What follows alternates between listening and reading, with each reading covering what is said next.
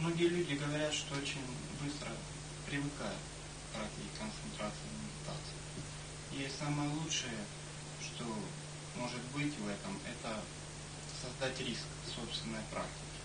Что это значит, создать риск? Это означает, что такие люди в первую очередь рискуют прервать правила взаимосвязи учитель-ученик, в которые они входят. Самое страшное здесь заключается в том, что люди могут перестать воспринять наставления учителя, которые ему даются. Потому что когда люди начинают привыкать к собственной практике, то такие люди могут начать привыкать к словам учителя, даже те наставления, которые ему даются, и даже те ошибки, на которые указывает учитель, они могут стать привычными для восприятия ученика. Такие люди могут говорить, а вот эту я проблему уже слышал, он мне ее уже повторяет несколько лет подряд. И уже человек знает, да, вот у меня есть такие-то ошибки, да, вот это я делаю неправильно. И вместо того, чтобы исправлять эти ошибки, человек будет говорить, да, вот мне понятно, я уже все понял, но на самом деле это будет только на грани умственного понимания. Но в действительности это не выйдет на грань действия. Вот это создает большой риск в практике, что вместо того, чтобы практиковать, человек может только лишь стоять на одном месте. А в духовной практике, как и в спорте, нельзя стоять на одном месте. Человек обязательно упадет в своем собственном развитии, если не повышать постоянно и постоянно свою нагрузку. Поэтому рано или поздно произойдет падение. И даже такие падения могут стать для человека рано или поздно привычными, что когда человек привыкнет к этим падениям и перестанет прикладывать какие-то новые усилия, и вся его практика будет напоминать только постоянную синусоиду, без э, действительного продвижения по собственному пути. Человек будет привычно доходить до какого-то уровня, привычно совершать какую-то ошибку, привычно падать и снова так привычно подниматься. И этот цикл может стать бесконечным. И в действительности для такого человека не произойдет продвижение по пути. А ум человека таков, что он начинает приспосабливаться буквально ко всему. Поэтому к любым условиям ум в состоянии приспособиться. Поэтому даже когда вы сейчас слушаете эту лекцию, сейчас в этот момент вы уже можете к ней привыкнуть. И вот те слова, которые сейчас говорятся, уже могут звучать для вас привычно, и они не будут долетать до вас. Вы просто будете слышать слова какие-то, вы будете их хорошо понимать. Но опять же, вы не перестанете действовать в соответствии с этими словами. Поэтому человек может привыкнуть и к технике, которой он занимается. Человек может привыкнуть к условиям, в которых он занимается. Человек может привыкнуть к успехам собственной практики. И как только человек начнет привыкать и к состояниям, которые он достигает в собственной практике, то такой человек будет терять эти состояния. У него все больше будет воображения, все больше будет памяти об этом. Он будет вспоминать, а вот я это переживал когда-то так-то. И в действительности настоящего чувствования этой ситуации у человека не будет. У человека будет представление о том, как ему было когда-то хорошо, когда у него что-то получалось. И поэтому это будет э, такой же продолжаться самогипноз. Поэтому очень опасная привычка в практике. Поэтому даже любые успехи и ошибки в практике, они могут стать привычными. И нужно здесь быть постоянно бдительными, постоянно внимательными. Нужно постоянно чувствовать, как нужно практиковать в данных условиях. Может быть, именно это время суток, какие-то определенные условия, какая-то поза для практики, вот она была в действительности для вас полезной, она вам помогала. Но может случиться так, что уже эти условия, они будут мешать в вашей практике. Вы будете постоянно в них засыпать или это будет вызывать вас лень. Поэтому вы должны почувствовать, что может сейчас нужно изменить эти условия. Две с половиной тысячи лет назад Будда Гаутама достиг самадхи, сидя в определенной позе. И выполняет другие определенные позы и мудры. И уже две с половиной тысячи лет назад, сейчас, миллионы людей продолжают повторять то же самое, думая, что им это поможет духовному развитию. Точно так же, как это помогло когда-то какому-то одному человеку. Многие люди читают какие-то духовные тексты и думают, что вот если они там вычитают там что-то в них особенное, это им поможет. И люди читают эти тексты и начинают привыкать к тому, что там говорится. И когда такие люди читают уже пятый текст, десятый текст, продолжают слушать на аудио или на видеокассетах эти лекции, то люди привычно это слушают. Они знают, что да, вот моя проблема заключается в том-то, это нужно исправлять так-то. Что вот пять доктрин, они заключаются в этом. Там есть такие-то положения, и вот они рассматриваются так-то и человек перестанет соотносить это со своей реальной жизнью, со своей конкретной жизнью в данных условиях. Поэтому, если какой-то человек сказал, что три года назад я достиг какого-то успеха в медитации, у меня получалось это либо то, то это опять же не означает, что это дает такого преимущество такому человеку сейчас. В действительности, может быть, несколько лет назад у этого человека и был какой-то опыт. Но это не значит, что сейчас он уже является духовным авторитетом. Может быть, даже вчера вы еще испытывали какой-то духовный опыт. Может, вчера у вас что-то получалось. Но это опять же не значит, что вот сейчас, в данный момент, вы уже чего-то достигаете. Ведь это было у вас раньше, и нет этого сейчас. И вот точно так же привычка возникает, когда вы начинаете ориентироваться на прошлое или на будущее. Когда все, что с вами происходит, вы воспринимаете, как это было с вами когда-то. Но ведь это память, этого нет сейчас. Точно так же, когда вы начинаете представлять, что вот если вы будете делать это или будете так-то практиковать, вы достигнете того-то. Но на самом деле ведь это только может быть, а неизвестно будет ли это. Вот так люди делают расчет на то, чего уже нет, или на то, чего еще нет. И люди не учитывают конкретный настоящий момент, свои реальные обстоятельства, в которых люди живут прямо сейчас. Вот в этом заключается привычка, в этом заключается риск в собственной практике.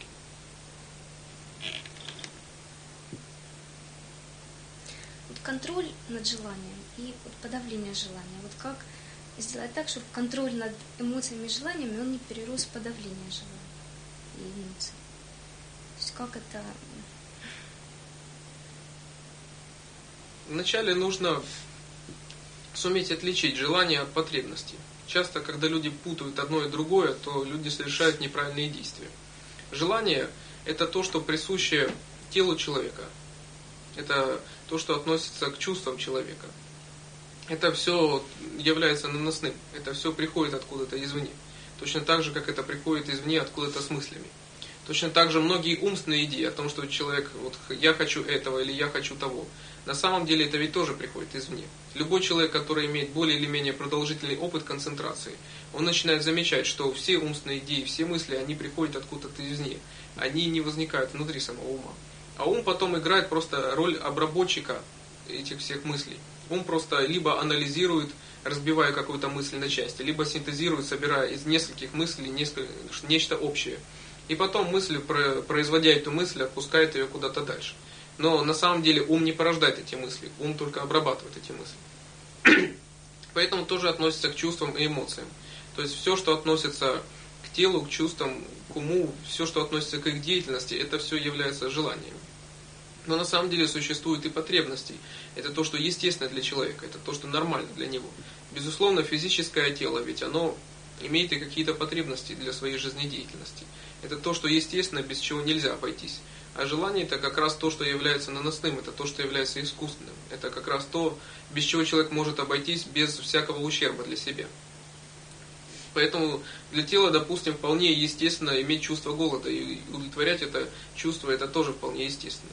То есть это является естественной потребностью тела. Но, допустим, уже в том, что человек не хочет именно этот вид пищи, а хочет э, есть только какие-то деликатесы, то ведь это уже говорит о желаниях, это уже является желанием. Почему? Потому что ум произвольно начинает выбирать, что вот это да, это простая пища, но вот эта пища особая, она престижная, это в обществе считается особенной пищей, поэтому есть ее лучше, чем какую-то другую. Хотя совсем не значит, что вот этот деликатес, он лучше удовлетворит чувство голода, чем какая-то другая пища. Вот это как раз является искусственным, это как раз является внешним привитым, это не является обязательным человека. Поэтому как раз человек должен четко различать то, что ему в действительности необходимо, и без чего он может совершенно обойтись. Это очень трудно отличить, когда у человека по-прежнему остается беспокойный возбужденный ум. Но когда ум находится под контролем, когда все чувства и эмоции находятся под контролем, то такой человек уже может совершенно ясно различить, когда какие-то желания, какие-то мысли будут приходить в спокойный ум со стороны. Вот тогда человек может совершенно отбросить эту мысль.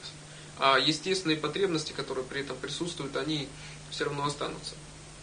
В этом заключается первый момент, что касается желаний. Второй момент заключается в том, что в действительности желания, они побуждаются определенными сгустками энергии. Какое-то количество энергии вкладывается в каждое желание, какое бы ни было у человека.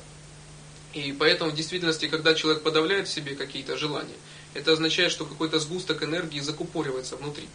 И потом, когда человек будет продвигаться в своей практике, когда человек будет передвигаться с одного уровня своего развития на другой, вот этого сгустка энергии будет не хватать. То есть человек будет все время чуть-чуть недопрыгивать на следующий уровень практики. Поэтому, когда человек подавляет в себе какое-то желание, то, желание, то такой человек закупоривает энергию, он не позволяет ей использоваться в духовном направлении. Поэтому, если есть какие-то желания, то, безусловно, человек должен их удовлетворить. И это же как раз сказано в тексте Гуру-йоги. Потому что духовному развитию себя могут посвятить только те люди, которые полностью удовлетворили свои материальные желания. Но это не значит, что теперь человек должен безудержно удовлетворять все желания, которые у него возникают. Потому что, безусловно, за одними желаниями будут появляться новые.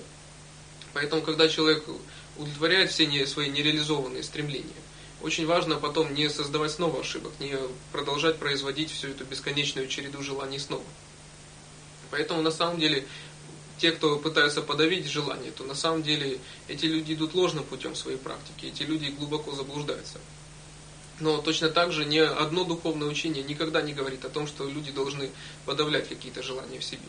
Потому что получается, вместо того, чтобы переключиться исключительно на собственное духовное совершенствование, люди только заняты тем, как теперь не думать этого, как не повернуться так, как не захотеть этого, как не сделать то. И получается, люди все время отвлекаются на внешнее. Люди все время заняты мучительной борьбой с самим собой, вместо того, чтобы практиковать. Поэтому подавление желания здесь является ошибочным путем. Поэтому сначала человек должен добиться полного контроля над умом, полными, полного контроля над чувствами. Когда это будет достигнуто, то тогда человек сможет отбрасывать все свои желания и оставив при этом все потребности, которые у него были.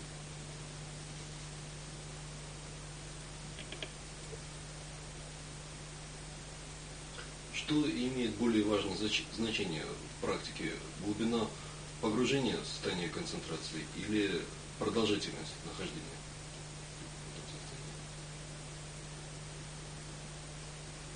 Продолжительность нахождения в каком-то состоянии в любом случае это является только косвенным каким-то показателем, но ни в коем случае не является прямым показателем. Когда, поэтому, когда какие-то люди говорят, что вот я столько-то часов нахожусь в таком-то состоянии, вот чего я добился, на самом деле это никак не может свидетельствовать о том, что такие люди чего-то добились в духовной области. Часто как раз, когда вот начинающие говорят, что вот я могу несколько часов подряд находиться в концентрации, я обычно удивляюсь, потому что это невозможно для начинающего практика. И тогда, когда я начинаю уже подробно расспрашивать человека, чем же он занимался все это время, обнаруживается, что на самом деле такой человек просто спал или плавал в каких-то своих умственных облаках.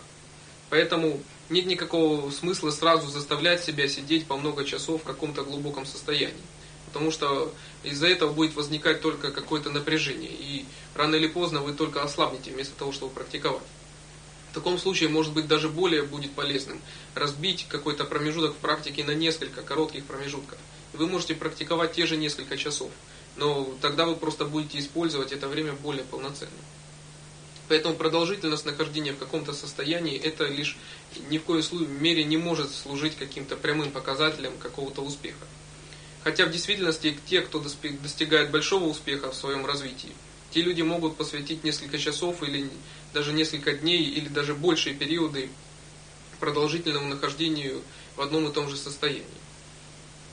Что касается глубины практики, по крайней мере, это тоже не может служить никаким особым показателем. Это тоже не является еще важным. Почему? Потому что любое состояние, которое будет достигнуто, это ведь опять же будет лишь только каким-то промежуточным состоянием. Потому что любое состояние, даже состояние медитации или состояние самадхи, оно может быть потеряно в какой-то момент времени. Да, в него можно войти, его можно переживать. Его можно переживать многократно в течение дня. Но потом человек может снова выйти из этого состояния и спуститься снова на уровень обычного человека. Поэтому, если кто-то будет говорить, что вот я вот достиг состояния медитации, и вот это все, чего сейчас не нужно достигать, и я ничего, ни к чему больше стремиться не буду, то такой человек уже начинает заблуждаться, то такой человек перестает практиковать.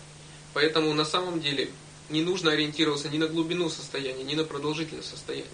Нужно продолжать перекладывать все новые и новые усилия.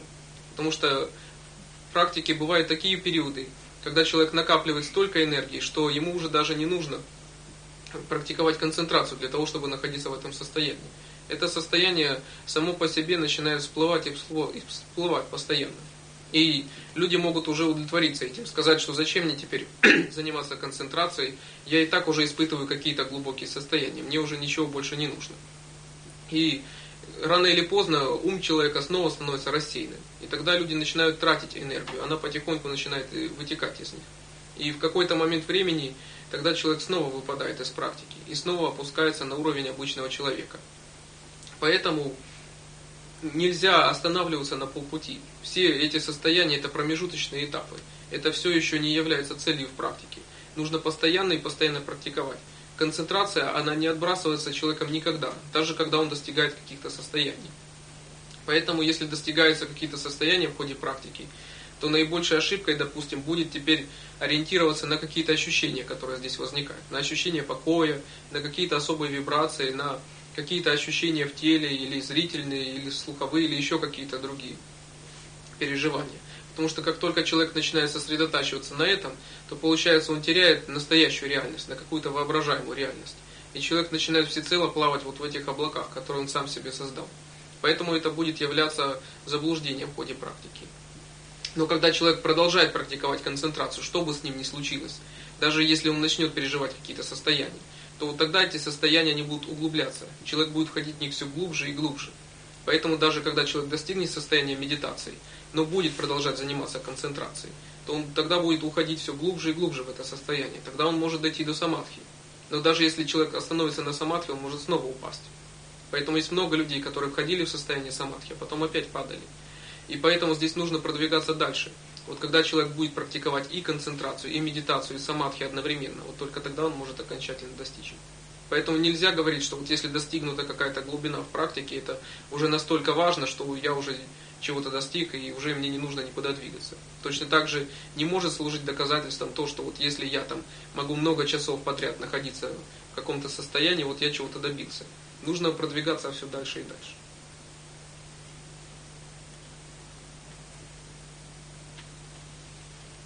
Так получается, что человек практикует в определенных условиях.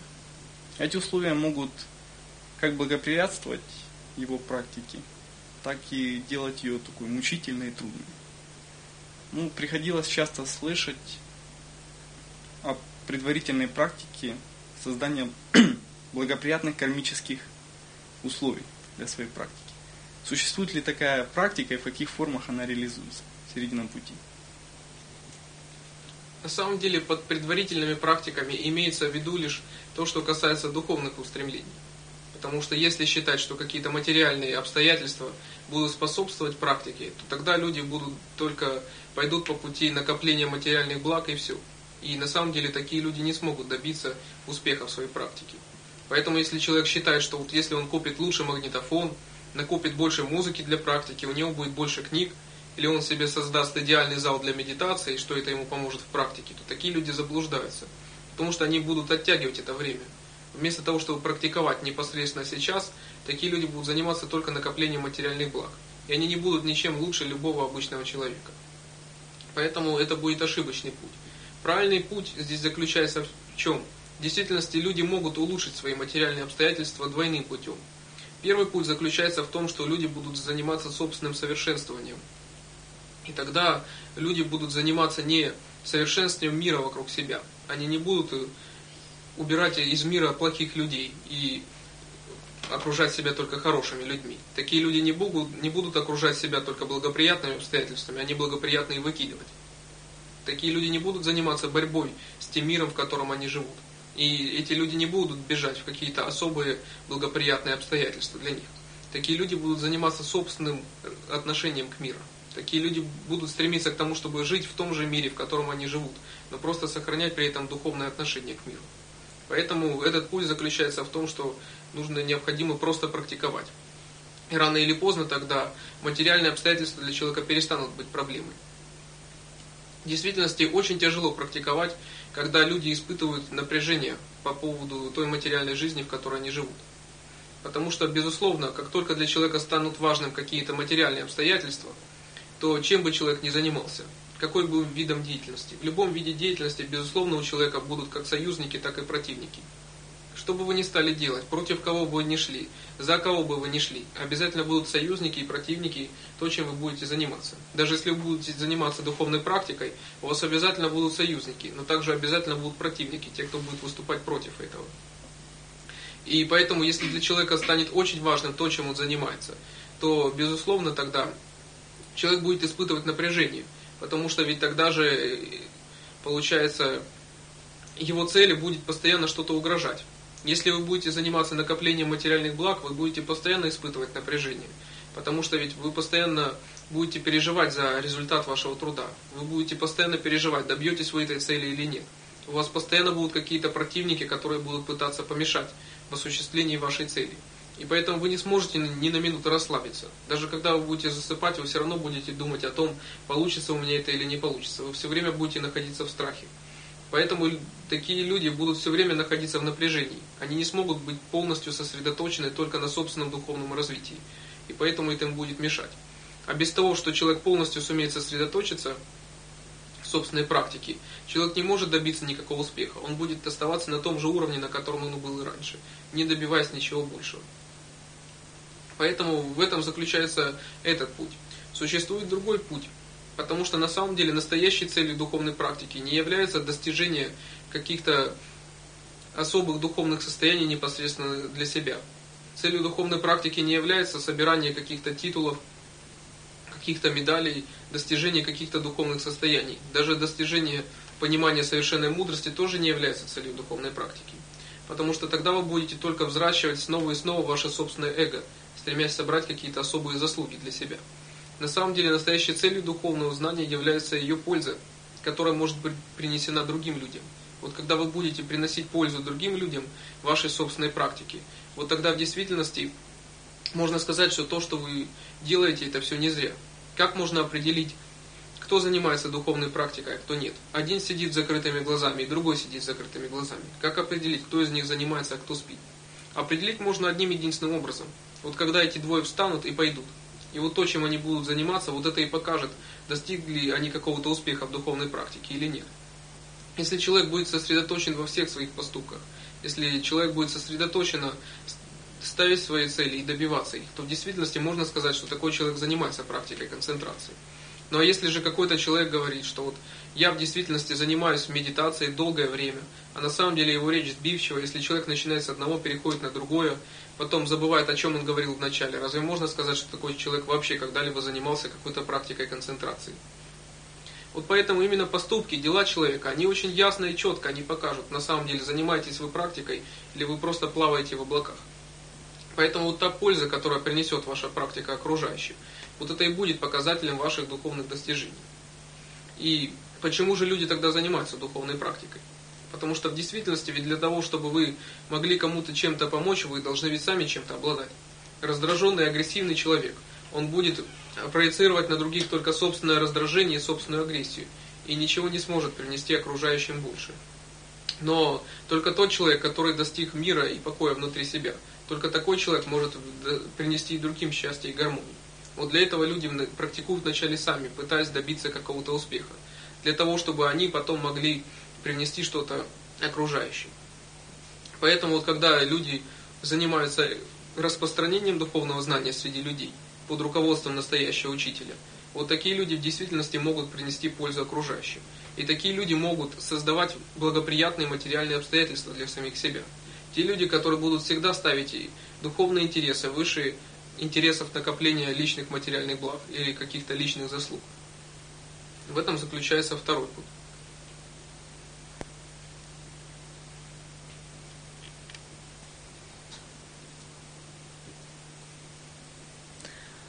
сказано в Сутре Помуста, что шестому патриарху Дзен принадлежат слова о том, что как только вы правильно сосредоточитесь, вы тут же достигнете состояния совершенной мудрости.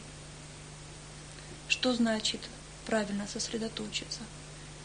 И к тому же ведь, если человек не достиг состояния совершенной мудрости, он ведь не знает, как это правильно сосредоточиться. Получается парадокс.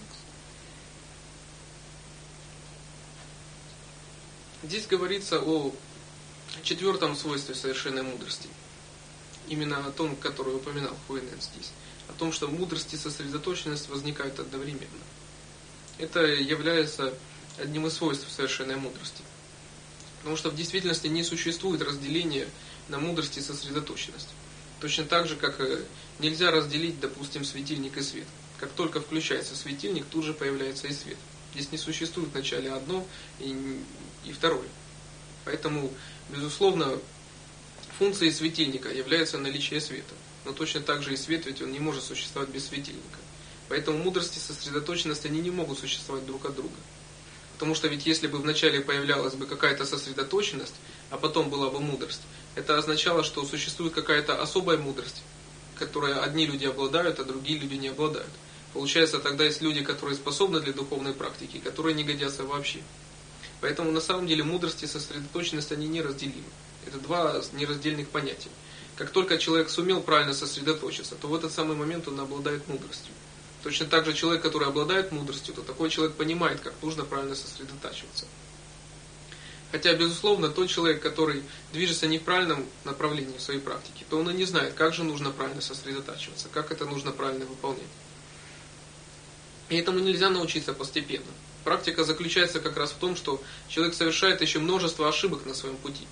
Ведь, допустим, когда человек еще не знает о том, что вообще можно заниматься какой-то духовной практикой, когда человек не знает вообще, что можно жить как-то иначе, чем он жил, то, безусловно, такой человек и не видит, как э, можно решить свои проблемы. Некоторые люди потом видят это решение проблем, что вот в изучении какой-то литературы, в хождении на какие-то лекции, в разговорах на какие-то духовные темы. Но ведь на самом деле эти люди еще не продвигаются в собственном духовном развитии. Они только накапливают какой-то интеллектуальный багаж. Они накапливают какое-то количество терминов, какое-то количество понятий. Хотя ведь сами они от этого еще не становятся совершеннее. Затем, когда человек наедается литературой, то тогда человек уже переходит непосредственно к самой практике. Когда ему уже становится неинтересно читать об этом, ему становится интересно самому попробовать это. Когда уже становится неинтересно облизываться, узнавая о том, как кто-то достиг какого-то опыта. Когда человек хочет проверить и обнаружить этот опыт в самом себе. И вот так с каждым шагом человек отбрасывает постепенно все лишнее, что мешает ему в духовном развитии. То есть это не значит, что он приобретает что-то особенное. Он перестает делать лишние вещи, которые не помогают ему продвигаться на духовном пути. Точно так же ведь многие, приступая к практике концентрации, вначале ведь э, говорят, что вот мне все понятно, это так просто. Но затем, когда начинают практиковать, обнаруживают, что это очень непросто. И на самом деле на это требуется много времени. Хотя ведь в самом начале людям указывается на те ошибки, которые они потом будут допускать в течение, может быть, даже лет. И поэтому людям требуется огромное количество времени, прежде чем люди понимают, что вот, а, вот теперь я понял, как же нужно было не думать с самого начала. Хотя ведь на самом деле люди тратят огромное количество времени на борьбу с собственными мыслями, на борьбу с теми идеями, которые продолжают возникать в их собственном уме. А потом в какой-то момент времени люди просто открывают, что не нужно с этим бороться что нужно было просто оставить эти мысли и все. И вот тогда они достигнут успеха в практике. Ведь и тот покой, которого люди достигают, это получается, это не какой-то особый покой. Это просто люди оставили ту борьбу, которая у них была. У них не появилось что-то новое. Покой, он присутствовал с самого начала. Просто исчезла борьба.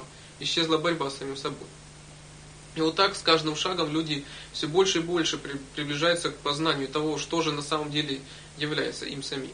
Это не значит, что люди при этом приобретают что-то особенное. Они просто продолжают оставлять все лишние и лишние усилия, которые и делают как раз практику тяжелой и мучительной. Поэтому на самом деле не практика тяжелая и мучительна, но потому что люди не понимают, что вот это нужно делать просто так. И люди думают, как же просто так это делать. Люди начинают придумывать множество различных условий, множество различных барьеров, которые вначале люди решают эти препятствия, а потом вот говорят, а вот теперь я теперь могу чувствовать себя счастливо. И вот так все время люди сами устраивают себе бег с барьерами. И вот в том, что практика действительности так долга и тяжела, она заключается в том, что люди совершают лишние усилия, не в тех направлениях, которых нужно искать.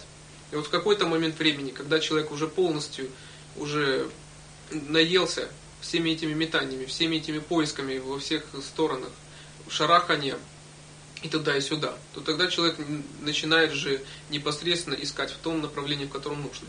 И тогда внезапно он может открыть, а что же на самом деле есть. Поэтому существует известное дзен-буддийское изречение, что человек, который достигает просветления, он напоминает вора, который прокрадывается в пустой дом. Что человек, подобно вору, он думает, что вот он проберется в какой-то дом, в котором находятся какие-то сокровища, что там есть какие-то неизмеримые блага, там есть нечто особое. Но затем, когда он пробирается в этот дом, он обнаружит, что там нет ничего. Там нет ничего, чего у него не было бы раньше. Что то же самое состояние совершенной мудрости у него было всегда. Точно так же, как люди, допустим, говорят, что вот интуиция ложна, что на самом деле на нее нельзя полагаться. Но на самом деле ведь интуиция это абсолютно точное и верное знание. Но вот когда у людей вмешивается ум, который говорит, как же, вот я это знаю просто так, без ничего. Я вот сравню это с этим, сверю с этим. вот тогда в действительности это знание начинает искажаться, оно становится ложным и запутанным. Опять же, не интуиция неверна, а в том, что когда вмешивается ум, посредник, вот это становится ложным и ошибочным. Вот точно так же совершенная мудрость в человеке, она функционирует все время. Она все время работает, без нее человек не смог бы существовать. Но человек сам окружает себя множеством посредников, благодаря которым человек не может познавать эту мудрость здесь и сейчас. Поэтому задача заключается человека в том, чтобы оставить все этих ложных посредников, которые говорят, что вот ты не можешь познавать это без меня. Ум постоянно говорит, что как же ты можешь что-то узнать без меня. Вначале я должен с этим согласиться, вначале я должен это сравнить, а вот когда я вынесу свою оценку, вот тогда только ты ее примешь. Но на самом деле человек может получать свой собственный опыт без помощи ума. Не опираясь ни на какие органы чувств, человек может непосредственно получать знания о том, каков мир и, каков, и какой он есть на самом деле. Поэтому, как только человек оставляет все эти лишние усилия, вот только в этот самый момент он начинает искать в этом направлении. Вот тогда в действительности техника, она обязательно дает гарантированный автоматический результат. Достаточно лишь только ее правильно выполнять, и она обязательно даст необходимый результат. И поэтому практика как раз заключается не в том, чтобы нужно искать в каких-то особых э, обстоятельствах, не нужно искать что-то особое, нужно проходить долгий и тяжелый путь. Нужно лишь правильно практиковать. Поэтому у человека уходят долгие годы на то, чтобы он понял, а что же не нужно делать, что нужно оставить. И вот в какой-то момент времени человек чувствует, вот это все не нужно, это все нужно оставить. Остается вот наконец оно самое, больше нет ничего. И вот в этот самый момент человек становится правильно сосредоточен. И в этот самый момент человек и обретает мудрость одновременно и мудрость и сосредоточенность возникают одновременно. Ну, много было сказано об иллюзиях, умственных идеях, которые могут подменить в практике действительно реальный опыт. Каким образом человек, он будет, который занимается практикой концентрации, он гарантированно сможет э, для себя утверждать, будет у него это состояние который он испытывает, как духовный опыт, или нет. Или это же будет очередная картинка, которую уже под, подкидывает ум ему. Безусловно, такой гарантии не может быть никогда. Поэтому, когда ко мне приходят люди и спрашивают, когда же я могу добиться успеха в духовной практике, или чего я добьюсь через год, безусловно, я не могу сказать, что добьется ли человек за год чего-то вообще, или сколько на это ему потребуется времени. Никто никогда не может сказать, когда духовные состояния начнут возникать в человеке. Это с одной стороны. С другой стороны, как же человек может освободиться от этой иллюзии? Пока человек будет опираться на ум своей собственной духовной практике, то до тех пор человек будет цепляться за эту воображаемую иллюзию. И когда ум будет пытаться все время и все время предлагать новые и новые оценки и говорить, что вот это сейчас ты имеешь такое состояние или ты имеешь такое состояние, и когда ум будет точно так же цепляться за эти пять доктрин и начнет оценивать, а вот я сейчас на этом уровне, или мне предстоит пройти еще такие-то уровни, то такой человек не будет продвигаться. Такой человек будет все время привязан к своей воображаемой реальности. Такой человек все время будет находиться в воображаемой практике. Такой человек может даже пытаться выполнять какую-то технику, и он может считать, что он правильно выполняет эту технику. Но на самом деле это еще будет воображаемой практикой. Или даже если человек будет практиковать, добьется какого-то успеха. Он может точно так же привыкнуть к каким-то результатам для себя. Прикладывая привычные усилия, получая какие-то привычные результаты, человек может, опять же, находиться в этой круговой поруке привычки. И в действительности это кажется совершенно безнадежным, что такое огромное количество барьеров, такое огромное количество препятствий. Почему же некоторые люди все-таки вообще умудряются преодолеть все эти препятствия и в действительности чего-то добиться? Это происходит только тогда, когда люди, опять же, начинают соблюдать все правила ученической преемственности, в которой они обучаются. Потому что в действительности практика ни у кого не бывает гладкой. Даже великие учителя, которые описывают в своих биографиях свою собственную практику, они описывают как полную, огромное количество ошибок и трудностей. В свое время, когда Будда спросил у Субхути, одного из своих любимых учеников, «Субхути, что бы ты выбрал? Практику, исполненную ошибок и трудностей, или плод этой практики, совершенную мудрость сразу, то Субхути ответил, я бы выбрал путь полный ошибок и трудностей. В действительности было бы неинтересно сразу получить бы полный шкаф книг уже заранее купленных, или коллекцию марок, которая уже полностью составлена и классифицирована в целом альбоме. Намного ведь интереснее сам поиск, само собирание, само коллекционирование. Поэтому, безусловно, Насколько бы тяжелым учителя не был путь, но это ваш путь, это тот путь, который проходите вы сами. Он не похож ни на чей другой. У каждого здесь собственный путь. У каждого здесь свои какие-то препятствия, свои какие-то обстоятельства. И вы сами должны их преодолеть. В этом есть ценность вашего пути. Но, безусловно, очень трудно ее преодолеть самостоятельно, когда человек будет пребывать в какой-то слепой уверенности в том, что он практикует. Точно так же люди, которые не уверены том, что они чего-то достигли, когда человек не уверен в том, что он продвигается правильно, когда человек не уверен, стоит ли ему вообще прислушиваться к этим словам или нет, то, конечно, такая позиция ослабляет человека. Поэтому человек не уверенный в самом себе, не уверенный в своих собственных силах, не уверенный в своем пути, он никогда не добьется успеха. Но это точно так же не должна быть слепая уверенность в том, что когда человек начинает уверен, вот я все делаю правильно, я практикую правильно, и вот то, что мне говорят, я тоже понимаю только правильно. Потому что такая вера, она не, основана на понимании. Это начинается просто обыкновенный религиозный фанатизм. И здесь уже исчезает какая-то духовная практика. На самом деле уверенность практикующего, она напоминает уверенность человека, входящего в темную комнату. С одной стороны, человек знает, что там стоят какие-то предметы, что, по крайней мере, в этой комнате есть пол. Но с другой стороны, он ничего не видит в действительности. Поэтому он как будто бы уверен, хотя на самом деле он не может быть уверен наверняка. Вот какого рода эта уверенность. Поэтому это не значит, что такой человек слепо уверен, но это не значит, что такой человек не уверен в своих поступках. Это не, эта уверенность, она не имеет ничего общего.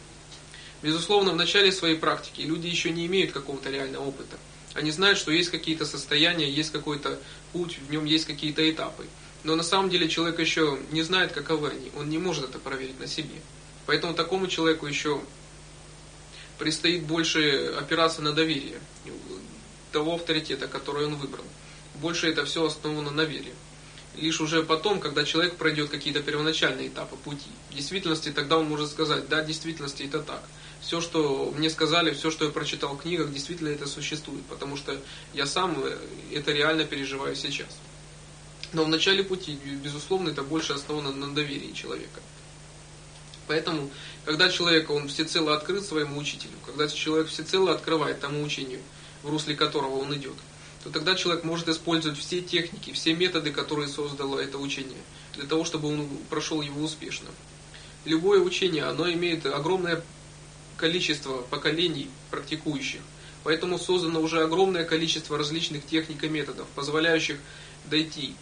Огромное количество техник и методов, которые учитывают ошибки и неудачи, которые преследуют практикующих. И уже существует огромное количество противоядий, используя которыми практикующий может исправить все свои ошибки, которые у него возникают. Все ее, вся его задача заключается в том, чтобы только практиковать и стремиться практиковать правильно. Не страшно даже в том, что он все-таки впадает в какую-то иллюзию, в том, что он допускает какие-то ошибки. Это бывает у всех, и на начальных этапах, и на последующих. Потому что на последующих этапах практика тоже не становится легкой. Она также тяжела, она также интенсивна, как в самом начале. Просто там проблемы и трудности уже другого характера. И вся его задача заключается в том, что просто следовать всем указаниям, всем наставлениям, которые он получает для себя. Не пытаясь их разделить на важные и неважные, а просто пытаясь практиковать их, пытаясь понять, в чем заключается смысл тех наставлений, которые он получается. Вот тогда для такого практикующего будет гарантировано его продвижение. Если в какой-то момент практикующий уже скажет себе, ну вот теперь я уже все понял, теперь я уже сам уже почувствовал какие-то состояния, я уже могу все делать дальше сам, мне уже не нужен учитель, и дальнейшая дорога теперь зависит только уже от меня, то такой практикующий очень легко может уйти в дебри какого-то каких-то собственных заблуждений. Такой человек может легко опять начать заниматься самогипнозом, самовнушением, и он будет ему снова и снова подсовывать какие-то услужливо какую-то информацию.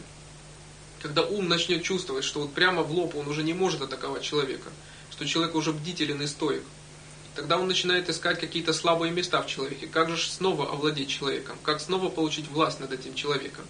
И вот тогда ум будет и чувствовать, где в нем слабое место, на что человек легко покупается, что для него важно. Если для человека какие-то материальные обстоятельства уже не важны, то тогда ум начинает искать. Ага, вот для человека важна практика. Ему очень важно, получит он какое-то духовное состояние или нет. Получит он какой-то титул или нет. Похвалит его учитель или нет. И вот тогда ум начинает цепляться за это. Ум начинает человеку предлагать всю новую и новую пищу, которая будет ему приятна. Поэтому нужно быть постоянно бдительным и внимательным. Если все же человек уже сам не в состоянии решить какие-то свои задачи, или он не уверен уже в том, что он решает их правильно, вот для этого он обращается к учителю, для того, чтобы кто-то со стороны сумел оценить его состояние и удостоверить, правильно ли он идет. Вот именно так, что человек сам самостоятельно решая свои проблемы, распутывая самостоятельно все свои клубки противоречий. Человек будет приходить учителю на индивидуальные занятия не для того, чтобы только тут начать практиковать, а для того, чтобы удостоверить, правильно ли я практиковал все это время. Вот только тогда обучение будет использоваться полноценно. И тогда все время будет использоваться эффективно.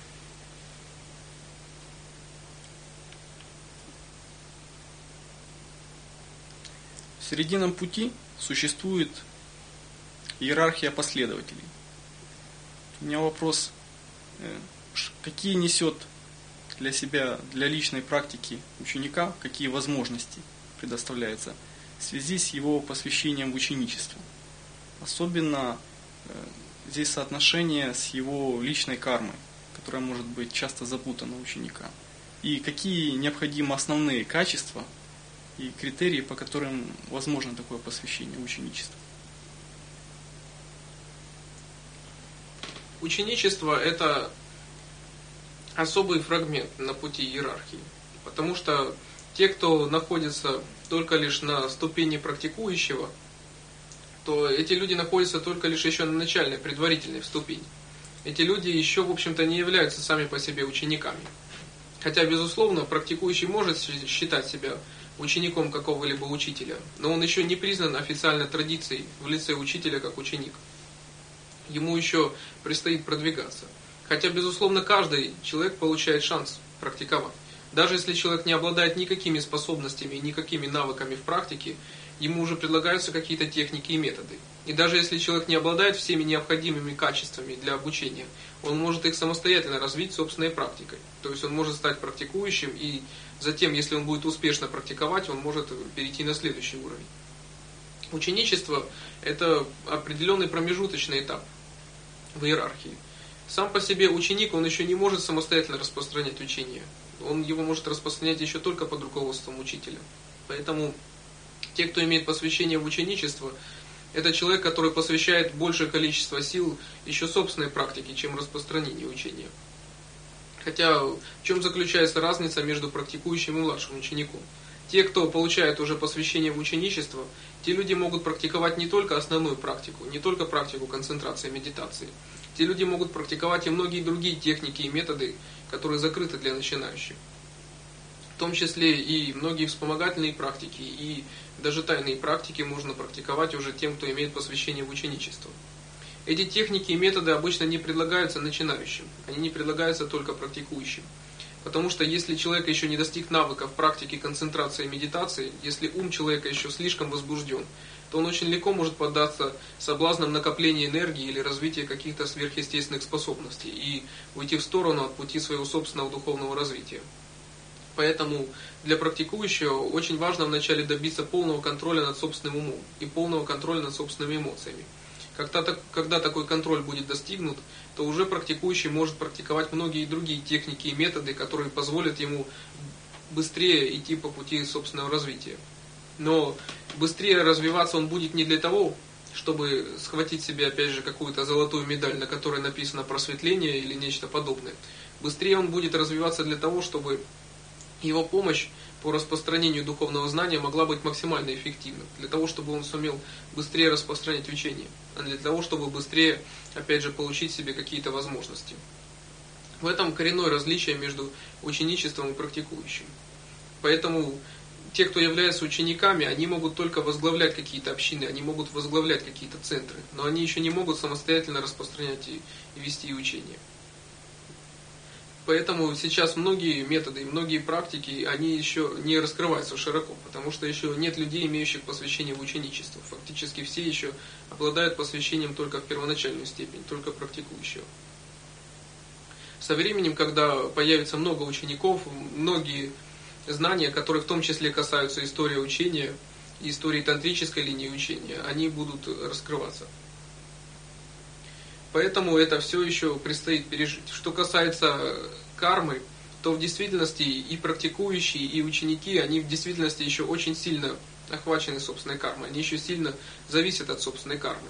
Самое главное различие заключается здесь в том, что когда человек является учеником какого-то учителя, то учитель берет на себя ответственность за этого ученика, в том числе и за те успехи и неудачи, которые делает ученик, учитель начинает отвечать.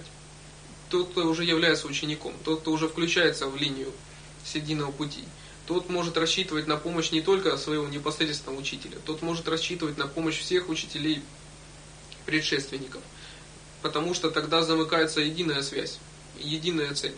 Если же ученик ведет себя постоянно в правилах взаимосвязи учитель-ученик, то он точно так же ведь обращается не только к своему учителю, он обращается к ученику следующего учителя, который в свою очередь является учеником следующего учителя. И таким образом он, как ученик своего учителя, может обратиться к любому из учителей предшественников, независимо, когда тот жил. И поэтому многие тексты, многие наставления и лекции, данные в древности учителями, могут быть понятны для этого ученика. Не все, конечно, может быть сказано словами, не все можно объяснить ни один текст не может раскрыть всех частных ситуаций, которые возникают в ходе выполнения практики гуру-йоги или какой-то другой практики. Но поэтому ученик, получив какое-то наставление, он может его практиковать. И смысл этого наставления может раскрыться для него много позднее, благодаря своему посвящению ученичества. Когда он будет обращаться за помощью к своему учителю, когда он будет обращаться за помощью к другим учителям-предшественникам. И тогда он может получить всю помощь, которая будет ему необходима. Опять же, помощь, которая будет необходима не для того, чтобы вот он поймал себе какую-то особую крупицу знаний, или узнал нечто особенное, чего больше никто не знает. Потому что иначе это будет только удовлетворением собственного эго. Он будет получать эту помощь для того, чтобы он сумел успешнее практиковать. Для того, чтобы он мог сам успешнее распространять учение. Поэтому учение не будет предоставлять помощь, если она будет требоваться только для каких-то эгоистичных амбиций, для выполнения каких-то эгоистичных желаний.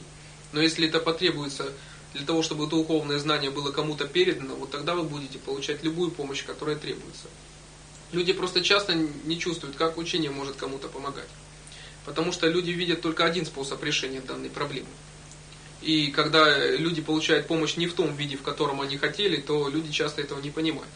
Допустим, многие люди говорят, что вот я бы успешнее практиковал, вот если бы какие-то материальные обстоятельства не так на меня жестко давили. И тогда люди обращаются за помощью. То есть, в общем-то, их цель заключается вот в продвижении в практике. Они сейчас хотят продвинуться в практике. И учение может им помочь тем, чтобы создать такую ситуацию, когда у них не будет другой возможности, кроме как практиковать. И тогда человек, видя, что вот жизнь стала его еще и тяжелее, материальных проблем стало у него все больше, он начинает тогда сетовать и говорить, вот я просил помочь, а вместо этого жизнь стала тяжелее. Хотя на самом деле он не понимает, что вот учение именно помогает ему в решении его задачи. Поэтому часто люди получают помощь, но далеко не всегда эта помощь может быть в том виде, на котором они рассчитывают. Поэтому для такого ученика уже и карма перестает на него распространяться. Потому что его карму полностью может принять на себя его учитель. Он полностью разделяет на с собой карму своего последователя.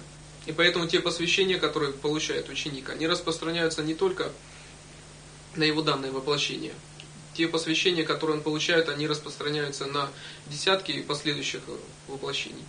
Поэтому те, кто постоянно практикует вместе с учителем, даже если в этом воплощении кто-то не добьется успеха, рано или поздно такой человек может набрать такое количество посвящений, узнать такое количество техник и методов, что его уже успех будет стремителен в какой-то момент. Поэтому карма ученика и карма практикующего еще разделяются практикующий, он еще испытывается учителем. Учитель еще проверяет, обладает ли он необходимыми качествами для того, чтобы развиваться или нет. Самым главным качеством является неотрывное следование. Есть много людей, которые ходят по каким-то центрам для того, чтобы украсть какую-то информацию для себя, для того, чтобы схватить какой-то новый метод или технику, а потом уйти куда-то и практиковать им самим. Недавно я узнал, что на самом деле очень много людей, которые побывали один или несколько раз на занятии, они, получив какую-то технику, эти люди считают, что вот они практикуют, и вроде бы они практикуют в русле традиции, делают это все правильно. И многие так действуют в пылу каких-то своих заблуждений, в пылу каких-то своих эмоций. Но они по-прежнему считают, что вот они учатся точно так же, как им сказали. Поэтому для ученика очень важным в первую очередь является неотрывное следование всем указаниям учителя. Это не значит, что теперь он теряет какую-то свою волю. И теперь только учитель все решает за него самого. Потому что если понимать это так, то это будет неправильное понимание, в чем заключается обучение вообще. Это значит, что учитель может теперь оказать максимальную помощь ученику. Потому что если ученик уже имеет полное доверие к своему учителю, учитель может дать ему все необходимые советы, которые ученик выслушает и воспользуется в своей собственной практике.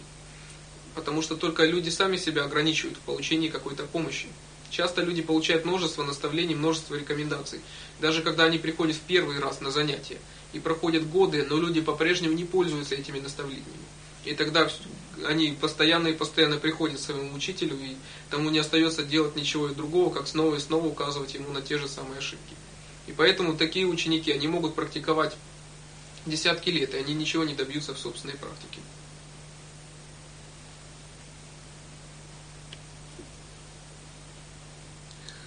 Каков основной критерий э, правильного действия в той ситуации, когда ученик, получив необходимые наставления, э, а потом получив их еще неоднократно, он, э, не обладая достаточным уровнем концентрации или медитации, пытается их реализовать. Что здесь имеется в виду, ученик или практикующий? Практикующий. Потому что само же ведь слово «практикующий» нужно понимать в двух значениях. С одной стороны, практикующий, под этим может пониматься вообще практикующий ученик.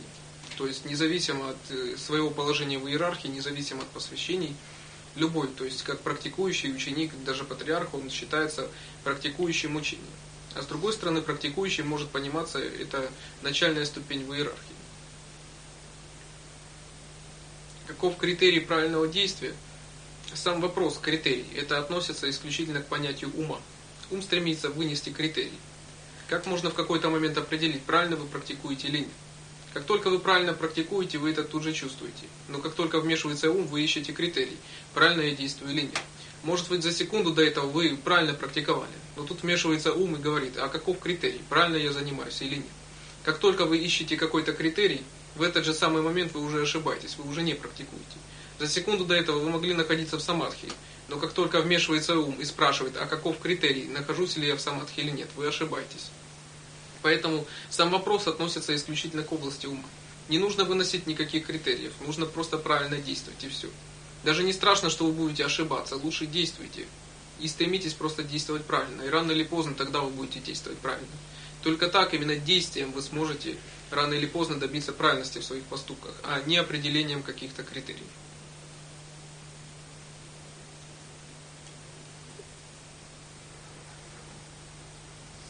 Очень часто духовные учителя, когда они описывают высшие состояния практики, такие как самадхи, они говорят о том, что в этих состояниях, возможно, будет прервана связь с телом. То есть люди получают какой-то опыт, и они разрывают связь с телом практикующий учение, как начальная ступень, он получает э, технику, уже которая самодостаточна, чтобы познать себе совершенную мудрость. Значит, и самодостаточно, чтобы войти в эти высшие состояния, вплоть до самадхи. Вопрос заключается в следующем, как э, будет гарантирован такой человек именно в дальнейшем продвижении, не, не будет ли это препятствием для него, когда он практикует, скажем, вдали от учителя. А при чем тут самадхи? Ну, ну, ну, у нее прервется связь с телом и все. Но это не значит, что прервется связь с учителем. Это прервется только связь с телом. А ведь никто не говорит, что связь с учителем, она осуществляется только посредством органов чувств одного тела и органов чувств другого тела. Если понимать связь с учителем только таким образом, то связь понимается тогда только на уровне каких-то слов и на уровне информации. Но ведь на самом деле связь с учителем определяется не этим. Именно поэтому, что если физическое тело ученика находится вдали от физического тела учителя, это не значит, что на самом деле связь прервется. Да, конечно, он может не говорить только вот словами, не общаться, не общаться с учителем только словами на уровне какой-то информации. Он, ученик может не видеть учителя зрительно, не может с ним общаться вот таким образом. Но это не значит, что связь с ним прерывается. Потому что даже на уровне связи, на уровне информации, связь с учителем, она может сохраняться. Я уже не говорю на каком-то более высоком уровне. Поэтому те, кто сводит связь с уч- с учителем только как непосредственно какой-то связи двух физических тел посредством органов чувств, то такие люди заблуждаются. На самом деле, даже когда что-то говорится, это ведь не значит, что если сказаны какие-то слова, совершенная мудрость, практика или нечто подобное, что такой ученик в действительности сразу поймет, что говорится. Если он поймет, что стоит за этими словами, какие явления, какие состояния отображают эти слова, что стоит за какими-то символами, вот тогда такой ученик, он не- непосредственно может понять это состояние. А на самом деле передача какого-то духовного знания от учителя к ученику не производится с помощью только слов, текстов или какой-то ментальной информации. Поэтому даже если ученик откажется от учителя, самое главное, что будет для него, это в том, чтобы связь его с учителем не прервалась. Если он постоянно всеми своими помыслами, он будет стремиться практиковать, если постоянно и постоянно он будет обращаться к учителю, если он будет соблюдать все правила ученической преемственности, то эта связь никогда не будет прервана, независимо даже от того, что умрет какое-то физическое тело или нет. Связь может быть сохранена в любом случае. И уж тем более независимо от того, где находится учитель, а где находится ученик.